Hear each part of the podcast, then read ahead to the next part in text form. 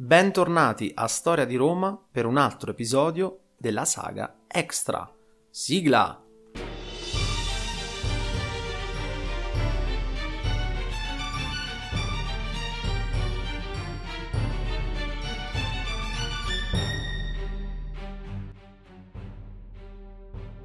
In questo episodio parliamo dell'accampamento militare romano, il Castrum Infatti molte volte abbiamo parlato in questi episodi dove vi dicevo che i romani spostandosi che cosa facevano? Allestivano un campo militare. Però non abbiamo mai visto, non abbiamo mai fatto uno zoom al suo interno per vedere come veniva allestito, come era gestito un accampamento militare romano e ne parliamo appunto in questo episodio.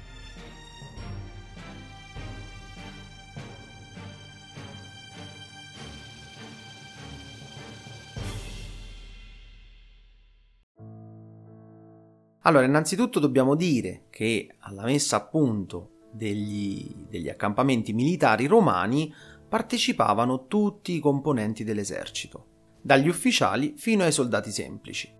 L'allestimento degli accampamenti era una fase molto ma molto importante, anche perché bisognava tenere conto di fattori essenziali per andare a trovare il luogo giusto nel quale realizzare l'accampamento militare, Scopriamone però di più su questo argomento e vediamo come funzionava un accampamento. L'aspetto di un accampamento militare romano era quello di una vera e propria mini città. Infatti in un accampamento militare si potevano trovare luoghi dedicati al mercato, altri destinati alla riparazione delle armi eh, da parte degli artigiani e anche dei luoghi che potevano essere considerati come una sorta di tribunale, Qui infatti il comandante e i tribuni avevano proprio il compito di giudicare eh, casi di contrasti tra componenti dell'esercito. L'importanza di queste strutture era davvero davvero elevata. Infatti l'esercito era consapevole che in presenza di un territorio nemico eh, il rischio maggiore era quello di eh, ricevere delle irruzioni sulle, sulle truppe quindi la realizzazione di un accampamento militare doveva necessariamente soddisfare alcuni requisiti fondamentali, che riguardavano le caratteristiche del luogo in cui l'accampamento militare veniva realizzato. Innanzitutto partiamo però dalla definizione. Gli accampamenti militari romani venivano chiamati castra, il plurale della parola castrum. Questo accampamento veniva realizzato nel corso di poche ore e questo perché era, eh, veniva fatto in seguito ad una lunga giornata dedicata alla marcia. Quindi i soldati erano molto stanchi, spossati dalla marcia e dovevano fare in modo di costruire l'accampamento nel minor tempo possibile. Che cos'era fondamentale per iniziare ad allestire un accampamento? In particolare la scelta del luogo in cui doveva essere realizzato, eh, infatti non veniva mai lasciata al caso. Perché? Perché doveva corrispondere a delle precise richieste. Infatti era necessaria una certa disponibilità di acqua e di legna, oltre al fatto che doveva essere presente in abbondanza foraggio per i cavalli, per tutti gli animali, Inoltre anche gli elementi del paesaggio dovevano permettere una, un certo rafforzamento delle difese e aiutare i romani in questo, per garantire che cosa? Per garantire una certa sicurezza durante la permanenza nell'accampamento. Ma come venivano realizzati gli accampamenti militari? Allora, la forma degli accampamenti militari romani era quella di un quadrato oppure di un rettangolo. Vediamo quindi come venivano realizzati eh, questi luoghi e come erano strutturati nello specifico.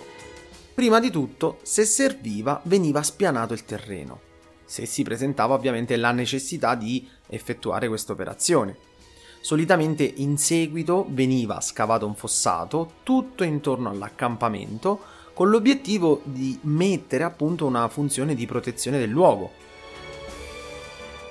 questo punto, nel percorso del perimetro dell'accampamento, veniva realizzata anche una palizzata messa a punto con dei tronchi. Però vediamo innanzitutto i fossati, che erano di solito di due tipi. uno che veniva chiamato fossa fastigata, di dimensioni che vanno in altezza di circa 90 cm, mentre invece di larghezza parliamo di un metro e mezzo, e diciamo che è un po' quello più classico. Quindi una sorta di avvallamento nel terreno con sul fondo del, del, fossato vi era poi un canale di scarico che andava sempre tenuto pulito appunto per permettere alle acque di defluire. L'altro tipo di fossato era invece quello chiamato punica, ovvero non un fossato a stile classico, ma con una buca che cadeva praticamente già perpendicolare al terreno, nel senso che non aveva un avvallamento ma subito un precipizio e sulla parte successiva invece andava a riprendere la quota del terreno con un'inclinazione di circa 45 gradi. Con il materiale che veniva scavato dal terreno, quindi la terra che veniva tirata fuori dai lavori, che si faceva? Non la si sprecava, ma anzi veniva presa e messa subito dopo la fossa. In questo modo si creava in una maniera molto semplice una sorta di muro, un muro fatto di terra e di pietre che ostacolava ancora di più l'avanzata di un eventuale nemico. Al di sopra di questa montagnetta di terra veniva messa la palizzata, chiamata dai romani vallum, quindi la palizzata. Non erano dei tronchi messi a caso, infatti le fonti dicono che i romani sceglievano per bene, con cura, i tronchi, che dovevano essere particolarmente robusti e venivano inseriti per almeno due metri sottoterra, questo per dare ancora più stabilità al vallum. Per di più erano dei tronchi particolari, nel senso che dovevano avere delle varie ramificazioni, che così una volta inseriti, pensate questi, questi tronchi, poi i rami incastrati tra loro andavano a formare una sorta di rete invalicabile. Quindi non erano semplicemente dei tronchi uno attaccato all'altro, ma incastonati anche attraverso questi rami. Se il terreno non lo permetteva, anziché venire inserito nel terreno, il tronco veniva praticamente, anziché messo verticalmente, veniva messo orizzontalmente e quindi si accatastavano e venivano sempre intrecciati con questi, con questi rami. In tutto questo i romani erano perfetti. Ma come erano gestiti gli ingressi con le palizzate dei fossati? In pratica negli ingressi o nelle uscite venivano modificati gli assetti, come detto sopra per quanto riguarda appunto il vallum e i fossati. Come? In pratica vi erano diverse tipologie. In alcuni accampamenti negli ingressi venivano sospesi i fossati, per tutta la loro ampiezza dell'ingresso ovviamente, e messi invece a circa 20 metri in avanti Sempre il solito vallum e il solito fossato, per un pezzettino quindi. Questo perché?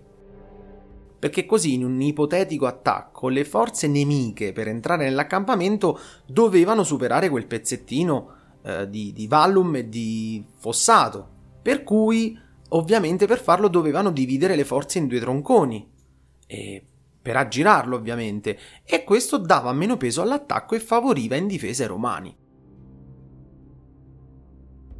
L'altra tipologia, attenzione, invece era, sempre su questa tematica, era quella di realizzare proprio in questi punti dei vallum e fossati curvi, le cosiddette clavicula. Vi erano due tipi sostanzialmente i più usati, la clavicula semplice, che in sostanza eh, che cos'era? Era una sorta di palizzata unita al fossato ma a forma di gancio quindi, in corrispondenza dell'ingresso o dell'uscita, eh, tutto ciò prendeva una curvatura. E questo perché, vi chiederete? Facendo questa curva a forma di gancio, costringeva il nemico a spostarsi a sinistra per entrare, perché non poteva entrare in linea retta nell'accampamento. Per cui, spostandosi a sinistra, il nemico aveva lo scudo sulla sua sinistra e la spada sulla sua destra. Per cui pensate, i romani in questo modo potevano attaccare gli avversari colpendoli sul lato destro, quindi quello senza lo scudo. In pratica costringeva gli avversari a spostarsi sulla sinistra e quindi a venire attaccati sulla sua parte del corpo senza scudo. Pensate che ingegno. Oltre la clavicula semplice di cui abbiamo parlato, vi era anche un altro tipo di clavicula, come quella ad esempio chiamata clavicula doppia, cioè doppia curvatura non solo da un lato, ma anche da Without the ones like you who work tirelessly to keep things running, everything would suddenly stop. Hospitals, factories, schools and power plants, they all depend on you. No matter the weather, emergency or time of day, you're the ones who get it done. At Granger, we're here for you with professional grade industrial supplies. Count on real time product availability and fast delivery. Call clickgranger.com or just stop by. Granger for the ones who get it done. All'altro in maniera simmetricamente opposta. E tutto ciò sempre per impedire al nemico di muoversi in, in maniera in linea dritta e quindi costringendolo a spostarsi. Quindi già con i fossati, come abbiamo visto, e con le palizzate tutto intorno all'accampamento i romani disponevano già di una buonissima difesa. Però ora passiamo all'interno dell'accampamento. Parliamo delle tende.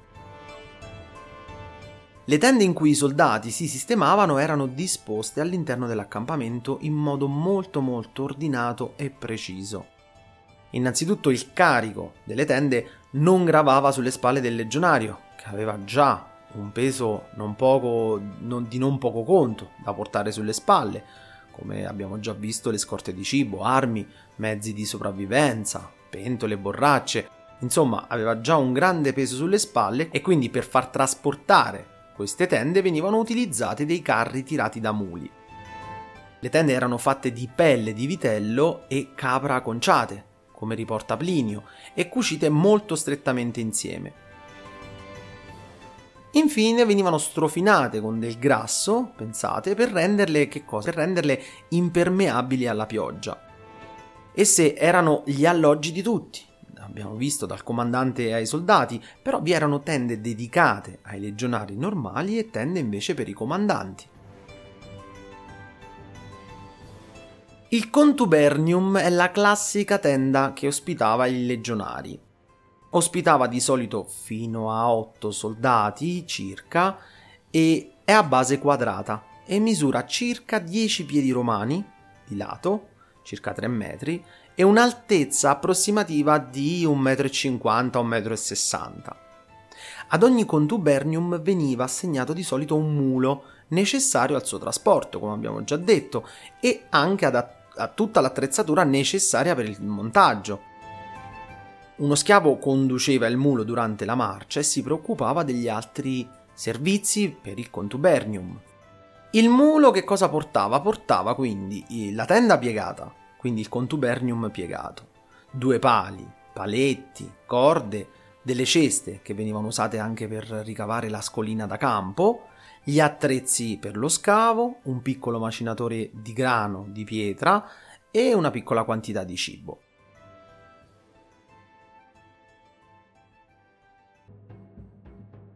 Quindi abbiamo detto che la tenda comune di solito serviva quegli 8-10 soldati, eh, anche se tutte le fonti eh, ci dicono, eh, quasi tutte le fonti ci dicono che un quarto dei soldati era impegnato in servizi di guardia in qualsiasi ora del giorno, così eh, la tenda, se facciamo un calcolo, ne riusciva a ospitare in realtà 6 o 8 alla volta. Alcune fonti ci dicono che eh, i servitori a volte si dividevano e quindi andavano a dormire ognuno in una tenda eh, insieme ai legionari. Invece altre fonti ci dicono che i servi avevano praticamente una tenda dedicata solo per loro. Insomma, questa cosa ancora non è del tutto chiara, ma fatto sta che la maggior parte delle descrizioni degli accampamenti non si sofferma sulle tende dei servitori quindi questo è un lato un po' che non conosciamo bene. Quindi la capacità della tenda dovrebbe essere al massimo di 8 uomini, lasciando un piccolo spazio per il deposito dei vestiti o di altri materiali che necessita di essere tenuto a riparo dalle interperi, dalla pioggia, dal vento. Da queste considerazioni sembra meno probabile che una tenda potesse servire a 10 soldati, perché quindi solo in 8 si potrebbe stare dormendone sei più un servitore lasciando dello spazio per il vestiario e altra attrezzatura. Le fonti ci dicono che ogni centurione aveva la propria tenda. Dal momento che il centurione usava la propria tenda anche come un ufficio, si doveva fare in modo che le pareti ai lati e la tenda stessa fossero ovviamente più alte. Quindi la tenda era di dimensioni di circa, di lato 10 piedi romani, quindi circa 3 metri, ma occupa uno spazio più ampio. Il generale e forse altri ufficiali di rango elevato alloggiavano in tende ancora più grandi. Parliamo di circa per lato 12 piedi romani, quindi circa 4 metri. La parete ai lati invece alta quasi 3 metri, mentre proprio la cima misurava circa 4 metri. A causa di queste dimensioni era una tenda che aveva un numero maggiore di pali, per garantirne la stabilità, quindi i pali dovevano essere stati trasportati molto probabilmente da due muli, non più uno, mentre la tenda trasportata su un carrello o su un carro. Però i carri trainati dai buoi sono lenti e limitati negli spostamenti, per cui la tenda potrebbe essere che veniva caricata sopra più muli. Ma la struttura di un luogo di questo tipo non si fermava a queste caratteristiche. Infatti tutto era realizzato in maniera molto molto complessa a partire dalla presenza di una via di uscita che era predisposta ai lati questa via di uscita era destinata ad accogliere in caso di emergenza la fuga da parte dei soldati stessi e degli animali. Proprio da questa via di uscita partivano due strade che dividevano l'accampamento in quattro rettangoli. Le strade comunque permettevano di dividere l'accampamento anche in altre aree e di più piccole dimensioni. Quindi c'erano quattro ingressi nell'accampamento che disegnavano una croce che divideva perfettamente a metà il castrum. La strada da nord a sud era detta Cardo, quella che andava da est a ovest era detta Decumano. La struttura degli accampamenti fu poi trasferita anche alla costruzione delle città, pensate che ordine che disciplina. Infatti tutte le città fondate dai romani partivano proprio da questa squadratura e dalle due strade principali, il Cardo e il Decumano. Per tutti questi motivi, quindi immaginate quanto fosse complessa uh, la realizzazione di un accampamento militare, con quanta precisione, anche perché veniva fatto in maniera a dir poco matematica, ma anche nel giro di poche ore. L'accampamento poteva avere un duplice obiettivo. Di sicuro uno era quello della sicurezza personale dei legionari, però l'altro obiettivo era anche quello di mh, resistere a lunga durata. Ecco perché eh, vi erano degli accampamenti di diverso tipo. Vi era un accampamento militare permanente, possiamo parlare di accampamenti militari permanenti e non. Di quelli non ne abbiamo già parlato prima. Per quanto riguarda l'accampamento militare permanente, diciamo che è molto simile a tutto quello che abbiamo già detto. Ovviamente si trattava di campi di dimensioni più grandi e, e, quindi venivano anche spesso realizzati con opere di muratura. Essendo molto più grande aveva anche una zona centrale dove c'era il quartier generale. Qui venivano predisposte le armi si trovavano in questo luogo anche le insegne e la statua dell'imperatore quando verrà il periodo imperiale. I soldati in questo tipo di accampamento trovavano posti in baracche realizzate in legno e il comandante invece dimorava nel pretorium. Poi venivano predisposte anche le apposite aree eh, per lo stoccaggio, per i magazzini, per l'infermeria, la mensa per gli ufficiali e certe volte anche uno spazio dedicato alle terme, pensate. Questi tipi di accampamenti erano anche molto importanti perché soprattutto quando parliamo di soldati di frontiera, erano quelli che servivano proprio per impedire degli sconfinamenti da parte di altre persone, di altri popoli, tutto quello che poi eh, vedremo nei futuri episodi. Nello specifico i soldati di frontiera agivano con una sorta di eh, azione di controllo, ma non solo, anche quella di effettuare una raccolta di notizie sugli avversari. Quindi un punto difensivo e strategico molto importante per i romani.